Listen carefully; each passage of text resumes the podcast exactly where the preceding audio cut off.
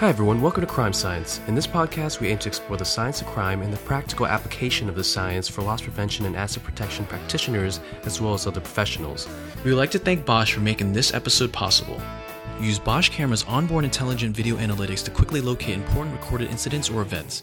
Bosch's forensic search saves you time and money by searching through hours or days of video within minutes to find and collect video evidence. Learn more about intelligent video analytics from Bosch in zones 1 through 4 of LPRC's zones of influence by visiting Bosch online at boschsecurity.com. Welcome, everybody, to another episode of Crime Science, the podcast, our weekly review or update. Uh, I'm joined today, as always, by uh, Tony D'Onofrio, uh, by Tom Meehan and Kevin Tran, our producer. And uh, we'll just kind of jump right into it, um, trying to update on everything that's going on uh, during this time period. We'll start, of course, with looking at COVID 19 um, and 2020, the year that not sure needed to be. Um, looking at immunity, uh, there's now been uh, a handful of studies that look uh, at immunity in other words, some sustained uh, immune response, uh, effective response to the disease, and uh, particularly in India with large samples uh, looking at, now again, these are not randomized controlled experiments or trials, but rather are observational studies, but um, they are testing individuals that are known to have been uh, had COVID 19 um, and looking at them and understanding uh, over time is there a sustained response? Because that's a huge question. Can you be reinfected? And so, um, right now, they're finding a couple things. One, it does look like there could be a sustained uh, response significant enough to be uh, provide the immunity that's needed to preclude uh, reinfection. Now, you know, we know like with the flu, you can be reinfected. We can be reinfected every year and maybe even multiple times a year, depending on the strain and things like that. Um, but normally not in the same week or month and so on, uh, typically, uh, evidently. So uh, in this case, the second thing there, so this looks positive that um, maybe there is, you know, you have it or at least a significant amount of disease, and you'll be immune uh, for for a while. Now, whether again that's weeks or months or or longer is to be determined, but it does look like in many cases it's quite a few weeks and, and months. Um, but they're also finding that, uh, of course, looking at the neutralizing antibody response, um, and then, of course, the killer T cell response, but also seeing what they're called B cell response. Um, and so there does seem to be a complex uh, and sustained response. So let's hope that's some really good news for everybody. Um, for those of us that are infected or get infected, that maybe we will not be reinfected, and that means also uh, not uh, viremic, or in other words, uh, shedding virus and infecting others. Uh, so, but early days, uh, six months into this uh, situation, and again, we're still learning about evidently the pandemic of 1918. So, um, it, these things take a while now with today's science and communication of what scientists are finding being instantaneous. Uh, we, we can see that we're learning uh, in days what took decades. So, um, uh, I mentioned the University of Florida and quite a few others have uh, quick, accurate, uh, inexpensive test. And by quick, it means very accurate, but you, the turnaround could be a day to even hours, and in some case, even uh, 15 to 30 minutes. Uh, a Yale test is now looks close, or may even by this time received approval uh, that is that very accurate, quick, and relatively inexpensive. It could be in the $10 range, but uh, it would be the type of test that uh, individuals could take uh, and, and feel pretty assured that it's accurate, uh, if not daily, at least several times a week. Um, and so that's going to be a key to understanding what's everybody's status over time. We know that elevated body temperature remains controversial. That uh, again, they're still trying to understand the scientists, physicians, what's going on with them. What are the real symptoms? Why are they all over the place? Uh, why do people not present in some standard format. Uh, I understand that they've identified a, a somewhat uh, normal uh, symptomatic um, response. Some, the way that it's uh, expressing itself is you know fever, and then we've got headache, you know, so forth. But um, I don't think it seems standard. But in this case, um, that uh, we've got to keep moving and, and understanding more about that. Therapeutics um, as we've mentioned before, still just an incredible amount going on uh, in the therapeutics area. Um, right now, when we look at therapeutics, in other words, somebody's got the disease. Now we want to try and do everything we can to minimize it. Uh, 698 uh, unique active compounds are in heavy duty development. Um, overall, uh, in the 188 are antivirals, 331 treatments are non antiviral, are designed to uh, protect the body or protect against the response um, they're finding in a couple of studies, it looks like that uh, a key component here is protecting the blood vessels themselves. And so there are existing compounds or, or medications that do that. Um, and so that seems to be a key part of what some people have sustained symptoms and damage for a while or for quite a while, potentially, they don't know. But a lot of that may be related to blood vessel damage. So they're coming out with quite a few um, uh, therapeutics in that area that are protective uh, that have been that have uh, been shown to be protective with other illnesses. So that's good news. The uh, sheer amount, um, the brilliance of what's going on, and then learning not only for singular or mono therapies, but as we talked about before, these polytherapies, um, combining different things together. Uh, things that are uh, steroidal or anti-inflammatory, as well as um, affecting the virus, the cells, and so on. Vaccines included in there. Again, we're looking at 179 vaccines uh, in current developed that are known and registered, um, and with uh, a lot of uh, financial means behind them. And uh, looks good. 138 of those are preclinical uh, vaccines, so they're going through again computer testing, then moving into uh, cellular testing, then moving into mouse models or other animal models, and then into humans is what we call phase one. Phase ones. Uh, those are normally around uh, small scale safety trials. 25 of those at least registered.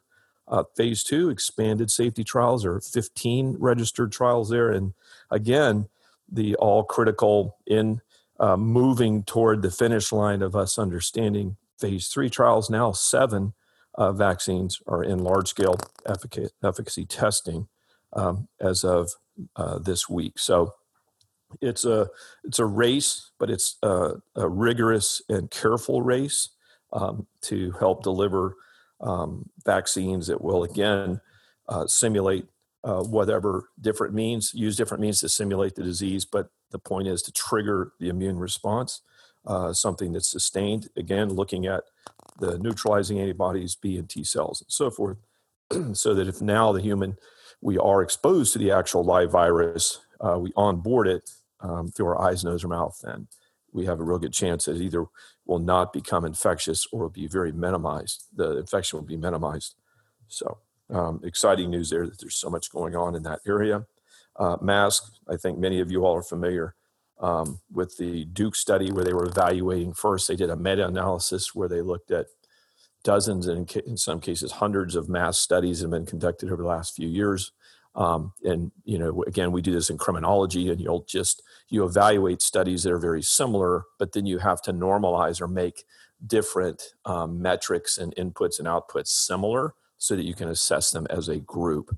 So these meta-analysis are uh, one way to do that, and so they're looking at that. Plus, they conducted sort of physics test in the lab, looking again using light and understanding how much of each type of cloth and the fold of the cloth, the layers of the cloth, or whatever the material is, um, provides the most protection for the wearer and the protection for those around the wearer if if the wearer is um, viremic or is infectious. So, um, as we all thought, it looks like right now uh, the N95 respirator fitted mask um, provides the most protection for the wearer and those around the wearer, um, followed by the surgical mask that has multiple layers and has folds in it creases uh, all designed to reduce the amount of um, droplets and aerosols that can move through either way, one way or the other.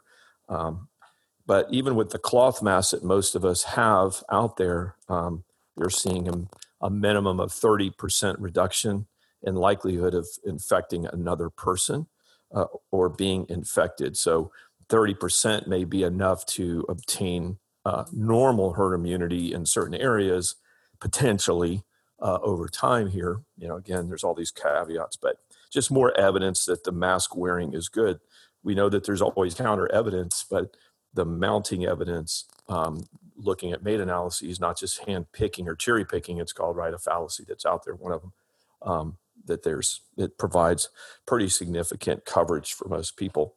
Um, but addition, even this test group still recommends frequent hand washing, not touching our uh, eyes, nose, or mouth, or even our face, um, and so on. And then that's that's still a great way to stop the spread. Um, so, uh, looking at masking, you know, I know here we've been looking at the mask studies, and we're conducting two studies of our own. One, how criminals are using the mask, of course. Two, uh, our two-parter on the second one uh, do mask intimidate people how do we minimize that intimidation and then the second part how do we help uh, customers employees feel safer more secure more confident um, by because of the mask and how the mask is being worn by those in the store uh, or in those they come in contact with and you can imagine it can be a significant part of retailing if people aren't don't want to come into your store because people are not wearing masks or, or they're wearing you know, a gaiter, as they call them. We talked about that before, um, or just a sliver or a scarf that it turns out is not providing very much, if any, protection. In fact, there you saw there's evidence in the Duke study that the gaiter somehow amplifies the risk rather than minimizing the risk. Um, so it's it's important that we're trying to do everything we can so that customers and their loved ones feel safe and secure. We've talked about that for a long time at the LPRC and conduct a lot of research around that. And this is one component of that. Um, you know, if you've got employees that have a flimsy covering over their mouth, they don't have a, a mask, or that's flimsy, or it's not covering their nose, or it's just haphazardly put on. Um, that is a signal to others consciously or even unconsciously. I'm not convinced these people know what they're doing or care or something that's not good that could preclude uh, that confidence that we all need for retailing. And every shopping uh, event is critical to every retailer um, now more than ever. Um, looking at the science behind non-compliance, and of course, we've been having calls around and uh, looking into why are people non-compliant, but also why do some non-compliant people become uh, verbal or even physically violent um, but we, some of the reasons we are understanding, of course, non-compliance. People are self-conscious, don't like being in a mask. It feels them, makes them feel uncomfortable psychologically, uh, or like they might be offending somebody. You know, it's not, hey, I'm wearing a mask. This doesn't seem right as a human. That we want to see each other and communicate and be open and transparent. Uh, that plays some role and explains some of the variance in compliance. Um, discomfort, of course. I'm one of those that wear a mask, but have never found it even remotely comfortable. Um, but that explains some of the variance again in non-compliance. Um, just the sheer discomfort. You know what? I, I can't stand it anymore. I can't stand it at all. Uh, not a good excuse, but another ex- uh, uh, explanatory variable. Um, you know, uh, another one is just we all know uh, resisting the mandate. You know, I'll, I'll, put my shoes on. I'll maybe even fasten my seatbelt, but I'm not putting the mask on. Um, you can't make me. So we know there's that resistance out there. Um, and uh, not sure exactly why, but part of these things, these things feed together. We know, like with any uh, research that we do, the, the science, we're trying understand the variables, test them, but we code them, and then we can compare them statistically how singularly they might affect the outcome, uh, but how they work in combinations, right? So their main and uh, interactive effects, just like exercise and diet and hydration are individual explanatory variables, uh, predictors of whatever some, let's say, a, some kind of uh, cardiac event outcome.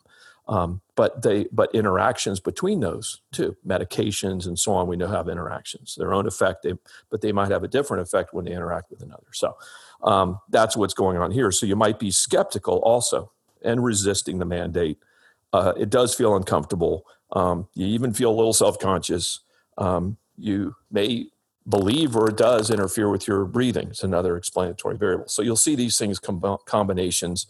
Uh, there's been some research during the uh, during because of HIV and some of the other viral infections we've had on masking before this over the last few years, and um, provide some good evidence to uh, some of the scientists look at this selfish to selfless scale the, the more selfish you are versus selfless. Are you more internally or externally or oriented? You know, explain some of the non-compliance. You know, look, it's all about me. I don't like this. It's not comfortable. I don't believe in the government. I'm not. I don't buy this. This is a real uh, problem. COVID is not for real, or it's um, things like that, scamdemic, and so on. These things we're seeing out there. Um, to a selfless scale. Hey, I might not believe in things and all, but I do believe in helping or protecting, safeguarding, not intimidating others, and so on. So, just giving you an idea, feel for as we read the literature, as it's called, the research out there that exists, and the logic or theory behind what's going on and how they test that. Um, it's been very interesting. Another key principle here um, is safe versus safer. You know, do, this doesn't make me safe. I'm this isn't a hundred percent protective uh, procedure here, so I'm not going to do it. Versus, well, but you're safer. It can reduce it, you know, by thirty percent your risk of an uh, onboarding an infectious dose. Yeah, but I want 100% or it's nothing. You know, you know. So there's these sort of uh, that kind of thinking sometimes that goes on in us.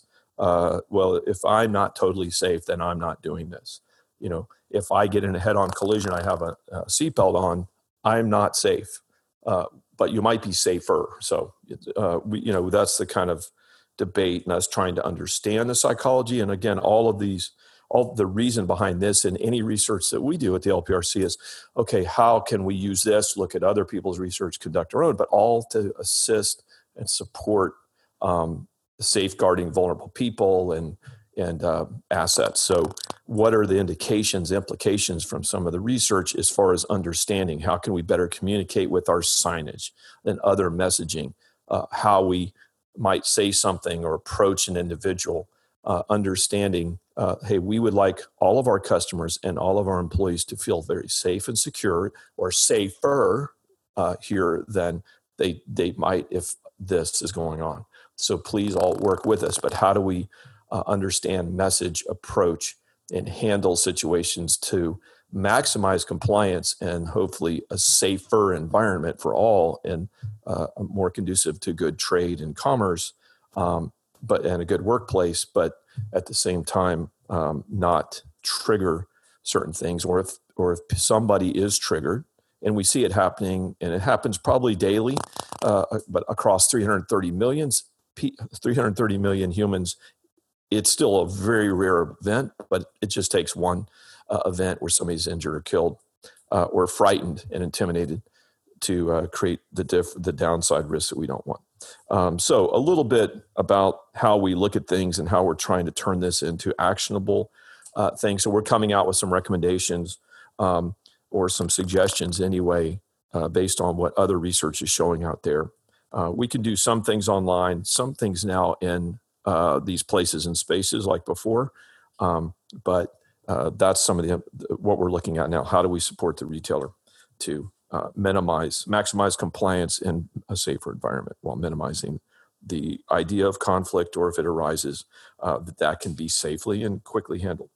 Switching over now to uh, to uh, LPRC, and I'll let Tom, if you're inclined, to address. By the way, the looting situation we know that rioting and destruction, and we're seeing a lot of personal attacks by some of the groups out there that either are or as, or masquerading as Antifa, Revcom, uh, some of the BLM activist side, um, uh, as well as some of the uh, more right wing or in or the uh, other anarchist groups that are out there and how they're operating. So, I, if Tom, if you're inclined, if you want to address some of that, um, on our call, we took on, we onboarded some of the information from uh, the over 30 retailers that we all were able to debrief together.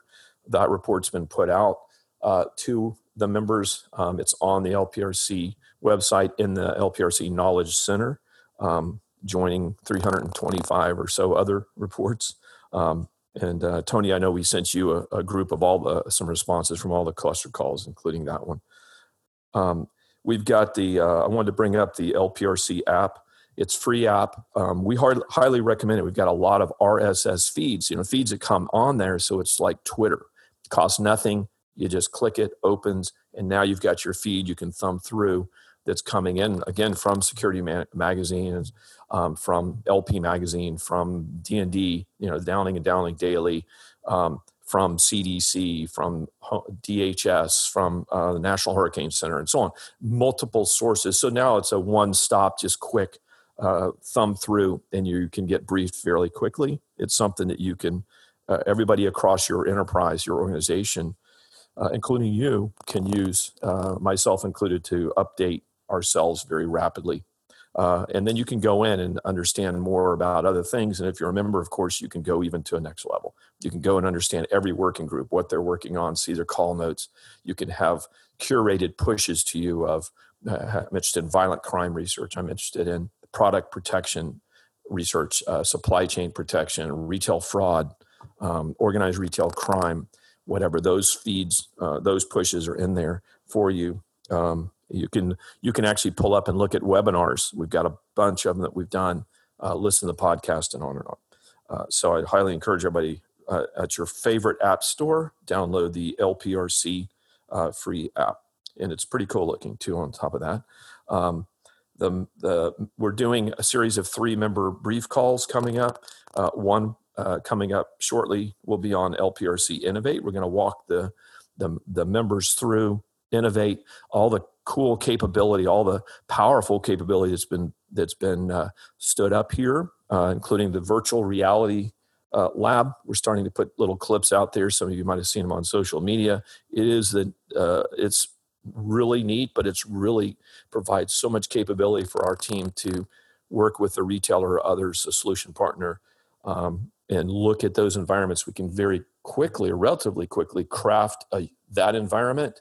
Um, including everything the look and feel, the ambient noise or sounds, uh, even alarm sounds, anything that's relevant, uh, fairly quickly flashing lights, e- EPVMs, whatever.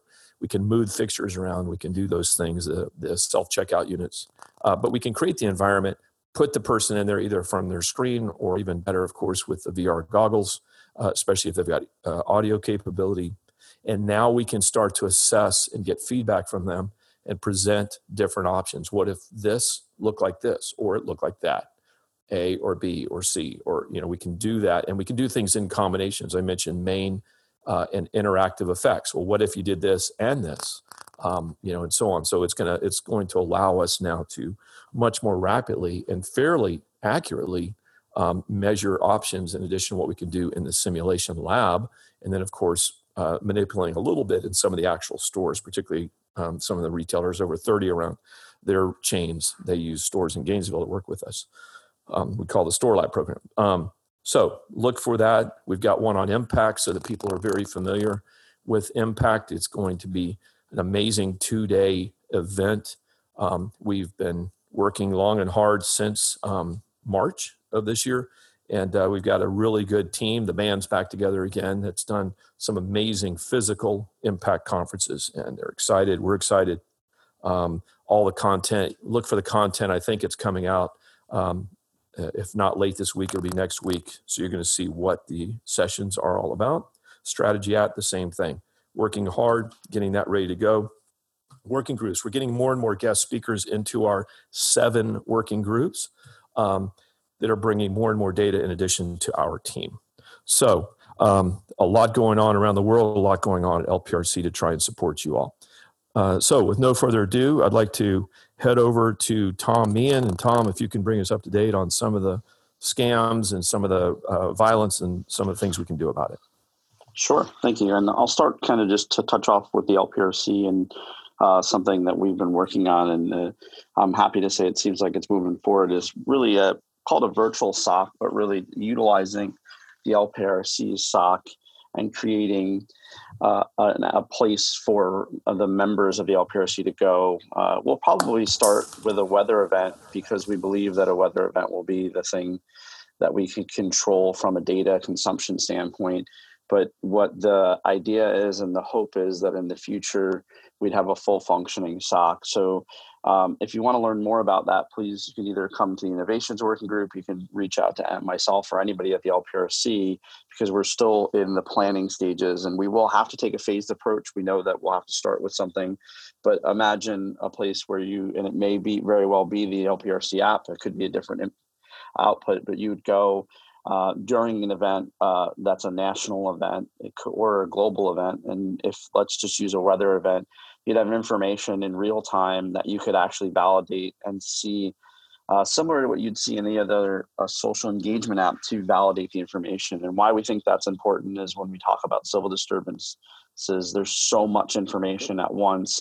we're trying to create a place not only where you can gather that information, but you can have some real time validation. So uh, certainly, if that sounds interesting at all, uh, even if you're not a member and you're a solution provider with an uh, either an open source intelligence gathering platform or social media um, mentions or monitoring platform, reach out. Um, we're really looking to make this a robust application. I know that we're talking to companies like Planet with satellite imagery, um, and then just a whole host of things. And what I would say is, we're not envisioning it to be um, like what's out today. It's going to be a, a, consolidation of different things.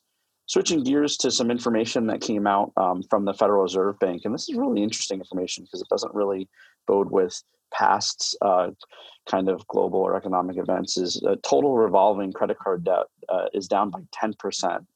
Uh, for, according to the Federal Reserve. So, and in the spring, it was down as much as 40%. So, what you're seeing is that there's less credit card spend, less spend um, and however, debit card spend is flat. And the, why why am I talking about this on this? Because it's a very interesting phenomenon. Um, be normally what you'd see is an increase in credit card usage. There are some theories out there. It could be that a lot of the uh, stores had changed. This is the first time that stores has closed the way they did, so people weren't out. But um, there's some other data that doesn't necessarily bode with that theory. So Today, um, the credit card spend is increasing a little bit, but it's still still 10% down. One of the things that's really interesting is if you go back to March, that you have significant, significant increases in next day shipments. You know, 300% up in March, 305% up in in April um, compared to the year prior. So you're seeing um, huge increases online. Obviously, the volume isn't going to uh, be the same as in stores, but you have increases of 91% in mid March in sporting goods, 600% card not present transactions. So think about that 600% increase uh, month over month in a card uh, not present transaction. So what what the the natural thought process here is what does this open us up to for fraud? And as I said many times, this this is happening in real time, so we don't know wines and spirits and crafts up by 900%. So huge, huge increases of online sales. Not not suggesting that these sales are going to replace in-store sales, just suggesting that when we think about risk and we think about risk modeling for credit card fraud,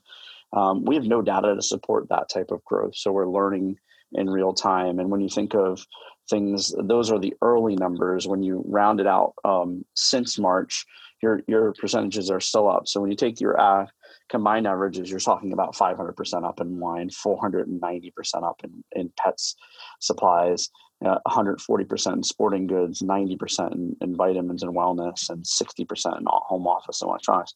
All of things that potentially in the past would have been categorized in lower risk than your typical credit card fraud uh, type items.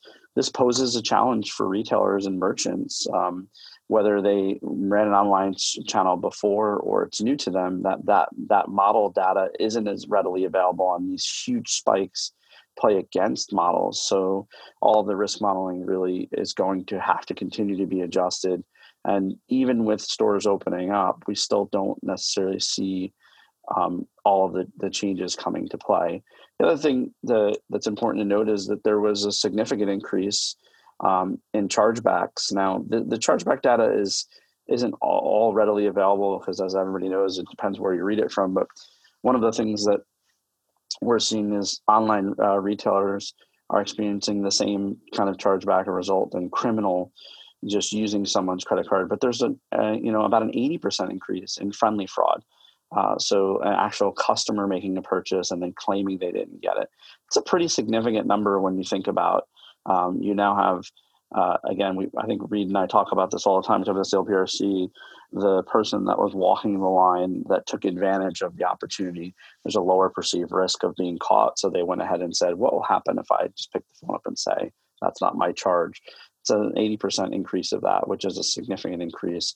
Um, there's also other categories of significant um, increases in fraud that we haven't seen in the past, where gaming and wireless fraud are, are one of the fastest growing areas uh, year over year growth. Uh, it was and it continues to be um, higher than it has been before. Account t- takeover uh, in general continues to be a challenge, and it, that's in any type of account, not just credit card fraud, but it re, you know it transitions credit card fraud. And when you think, um, you know, in 2019 account takeover reached over $9 billion. What is that going to look like for 2020 when you have all of these folks at home using more accounts, taking um, uh, online to the next level. So that just leads me to all of the things that we we continue to talk about is to, for the listeners on the call that are merchant and retailers, you know, it, it is an important time to really take a look at your credit card risk models and then look at the future and how you are going to operate in your stores when you open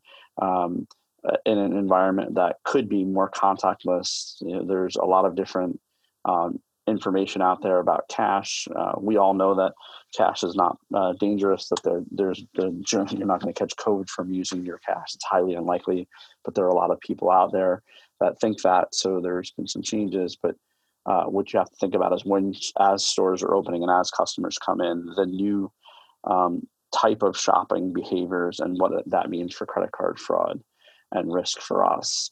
And then switching gears, just because I, I, I, talk about scams, online scams all the time, and I think it's kind of important to continuously remind everybody um, of this because it, it really, really um, kind of hits home with that scams are not limited to any type of um, particular purchase or event. So puppy scams are, you know, up um, the off the chart for reporting. So like it's hard to give you an exact number of how high they're up because there wasn't a lot of reports, but there's studies that suggest today that more than 80% of um, the puppies online for sale are, are, fraud and scammers. And there are some red flags you can look for, but the reality here is that it, it, with the increase on people staying home, adoption was up in animals. So the scammers went out and they they took um, a, they took a look at, at, a different way. And I said 80%, I'm sorry, it was 300% reported um, up uh, for that. And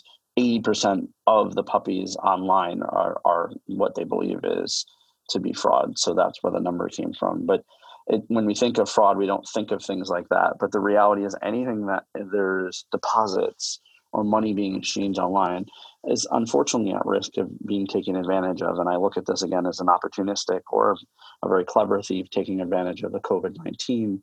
Um, and just basically what what what we're seeing is that they're posting pictures. You're going in, you're you're looking at this dog, you love this dog, you're putting a small deposit down, and then your money is gone. It's similar to what we saw in uh, probably the mid uh, 2000s with the real estate boom after uh, right before the crash um, of people just taking deposits for apartments that weren't theirs and taking advantage of people really running through. Um, and these deposits are substantial. You know what what what we're what the reports are showing is that they're between five hundred and thousand dollars. So when you're thinking of you know a six or a seven thousand dollar purebred dog, people are putting these deposits down. Sometimes they're doing it um, where I think anybody in the security field would question it. You know the end users asking for um, a gift card versus a credit card for deposit. Things like that are obviously red flags. The other big red flags, uh, which uh, I was not aware of, but uh, when people are offering COVID insurance for their pets. So what they noticed is in the 80% of uh, uh, listings that they found, there were commonalities in the red flags around things like COVID insurance, which doesn't exist for puppies, uh, future vaccinations for for your dogs included for COVID. So uh, while these these scammers are somewhat unsophisticated, um, they are uh, much like what we see. Their behavior staying consistent. I did a little little digging online and didn't see a lot of chatter about this except from reported from news agencies and law enforcement. But it just serves as a reminder that um, no matter what we're doing, to really stay vigilant and look at everything um, and take that extra special uh, care to before you go ahead and, and give anybody any money to make sure that it's okay. Over to you, Tony. Thank you very much, uh, Tom. And I'm actually going to build on actually some of the online data that you talked about. So the numbers are in for July. So online sales uh, increased 55% in July, but growth actually slowed. It was an amazing up 76% in June. Right now, Adobe is projecting uh, that 2020 online sales will surpass all of 2019 by October 5th, 2020. Think about that. This is before we get to Cyber Monday, before we get to all the holiday sales. We will already have beat all of last year by October. So it's going to be an interesting year for online. Sales fulfilled by buy online, pick up in store or BOPIS was up uh, 23% in July over June. Good news for apparel. Apparel sales online were up 3.6% in July. Uh, one of the things that's interesting that uh, this week from the data is that e-commerce operations require three times or 3x the space of store operation. As a result, leasing activity for warehouses is up 50% at JLL during the pandemic. And UPS and FedEx at the same time are increasing prices for shipping, putting surcharges in place, and also limiting shipments. So it's going to be an interesting holiday season. So the good news, retail sales online are up. The bad news, retail sales online are up because it's actually much more profitable for a retail to have a consumer walk into the store because of all the costs that I've just described. One of the other interesting thing this week is where is the money being spent by investors in terms of uh, technology? So where are where are where are uh, investors making bets on what the next retail technology is in 2020. And CB Insights had a new report uh, this past week. Deals and funding in retail techs are declining because of the pandemic. So in the first half, they were down. First half of the year, they were down 42% over the same last year. But there is more tech as into e-commerce tech. That's up 6% in Q2 and 3.1 billion was bet in terms of uh, new technologies in e-commerce investments in new formats such as mobile enabled vending machines and contactless uh, checkouts is up 5%. Tech deals and supply chains decreased 15% in terms of uh, number of deals, but there are more robots uh, activity going on uh, in discussions in terms of investing in robots. Uh, there was an increased demand for solutions for faster delivery, and those yields were up 53% and online grocery tech was up 21%. In terms of the tech that uh, technology that that is actually getting attention by retailers, it has this type of a profile. First of all, automation. So anything that shifts employees' roles and reduces contact is getting attention. Optimization, uh, finding efficiencies at the store and online. Omni-channel management, more connections between e-commerce and store operations, virtual management, adding interactivity and personalization to e-commerce, and then in enabling broader reach, so expanding retailer touch points. In other words, having more channels to market. Interesting to the robust statements that I just made, actually, American Eagle announced last week that they're expanding the number of robots they're putting in their warehouses by 26 to do pick faster for e-commerce. Gap is doing the same. So more robotics coming to manufacturing inside of uh, warehouses. Um, speaking of apparel, uh, there is a lot of clothes that wasn't sold during the spring, but we were locked down. So what's happening to all those clothes? So one of the places that they're going is they're flooding uh, charities. Uh, Good 360, which is a nonprofit, expects 660 million in donations this year, double last year. They're also going into recycling. So LVMH, or which owns Louis Vuitton, is doing a lot of this. They're recycling a lot of this. What is not being done this year uh, is destroying uh, the goods, which is not a sustainable approach, and actually got some uh, Burberry, some bad press in 2018 when they disclosed that they destroyed $38.7 million worth of merchandise from the previous year. Uh, this week, we also saw a peak in terms of what happened to crime in the first half of the year through some new reports that came out of uh, D&D. So, first, I'll talk about the organized retail crime report. The number of cases were down 26% through Q2 this year to 608, and that's the second lowest on record. Total amount was $54 million versus $101 million in 2019 by type of organized retail crime. Uh, theft and shoplifting was 62% in 2020, down from 70% in 2019. Robbery was 26% in 2020, up from 12% in 2019. And employee theft was 6%, down from 7% last year. The top categories of organized retail crime are electronics at 29%, clothing at 18%, and uh, and and then uh, drugs are are 15%. The hardest hit states are California, Florida, and New York. Also, the, this week uh, was the violence crime report, and this is the one that shocked me actually. 253 deaths uh, took place in retail locations, up 22% in the first half of the year and up 44, 45% in Q2, which is during the peak of the pandemic. So we're 125 uh, individuals were killed. Uh, by category, in terms of who was killed, 28% were suspects, 40% were customers, which is down 2%, 26% were associates, which is up 94%. That was a shocking number. And 6% were law enforcement and asset protection, loss prevention, and that's up 133%.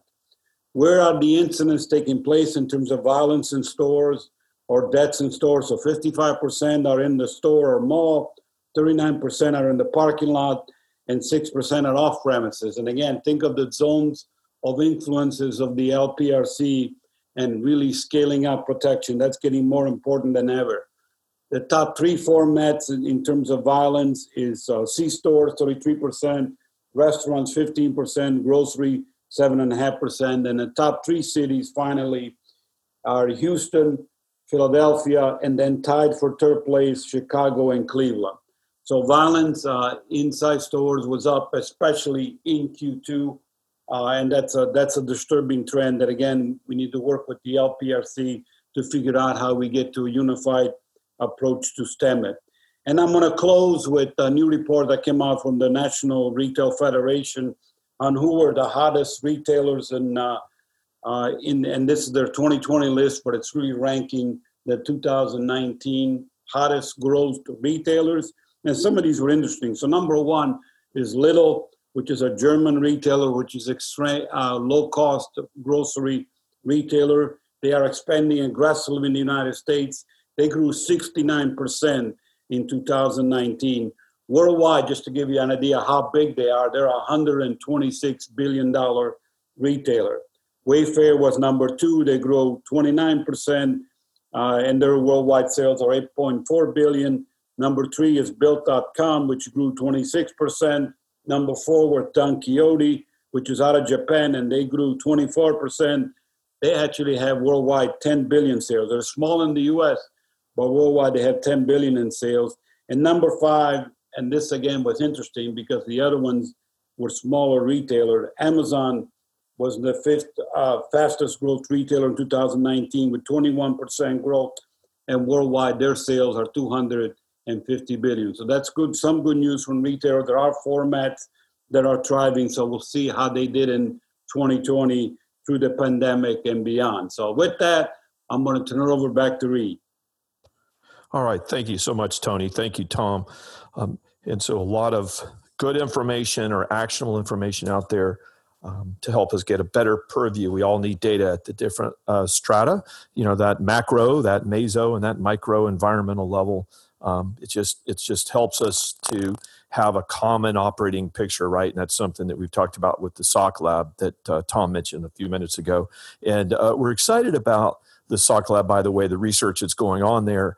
And uh, traditionally, all of we are a research uh, organization, clearly uh, founded in 2000, uh, working with over 60 uh, major retail chains and then uh, over 75 major technology companies or solution partners, as well as some major manufacturers like the P&G and so forth.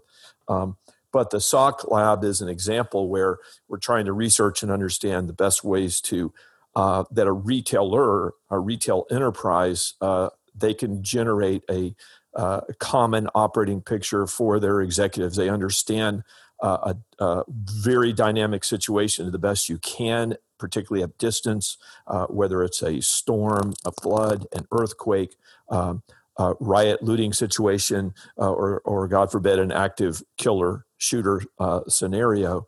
Um, and then uh, provide as much information to uh, themselves for decision making, to the executives and those that they work with uh, at the top levels all the way through, and of course, to be able to pull together and push all the relevant data, imagery, lists, contacts, everything they need to the local uh, on scene commanders, the first responders. So that's kind of the research focus that we've had uh, with the SOC Lab.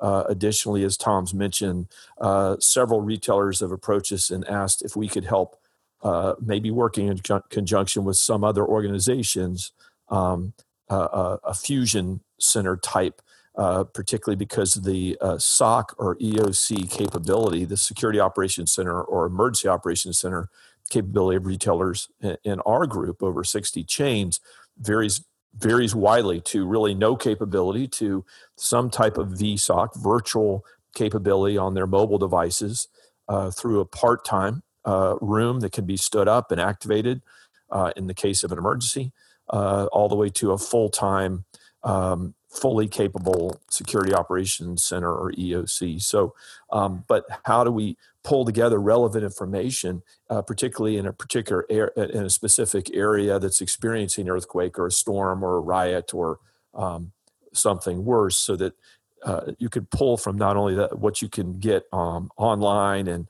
public venue or from your own team on the scene, but uh, also from others and share that information so that there's even a, a brighter, clearer, more actionable picture. So that's giving you some insight into what we're talking about there.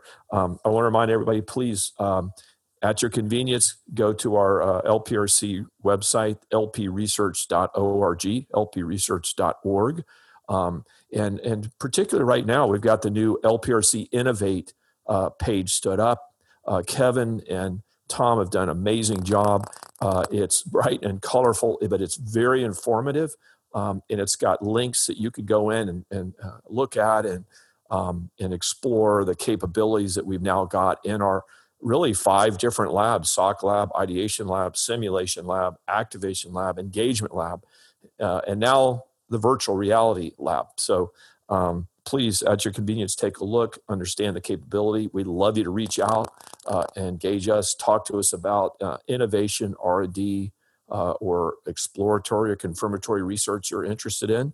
We'd love to work with you, and we'd love to get you into the LPRC community, over 150 corporations, and uh, working together, collaborating, uh, but always science, evidence-based, uh, wherever and possible. Check us out for Impact. It's free this year.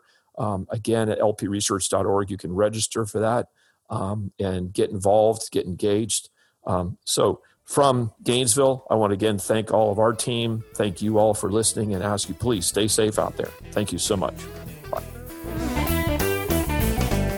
Thanks for listening to the Crime Science Podcast presented by the Loss Prevention Research Council and sponsored by Bosch Security. If you enjoyed today's episode, you can find more Crime Science episodes and valuable information at lpresearch.org. The content provided in the Crime Science podcast is for informational purposes only and is not a substitute for legal, financial, or other advice. Views expressed by guests of the Crime Science podcast are those of the authors and do not reflect the opinions or positions of the Loss Prevention Research Council.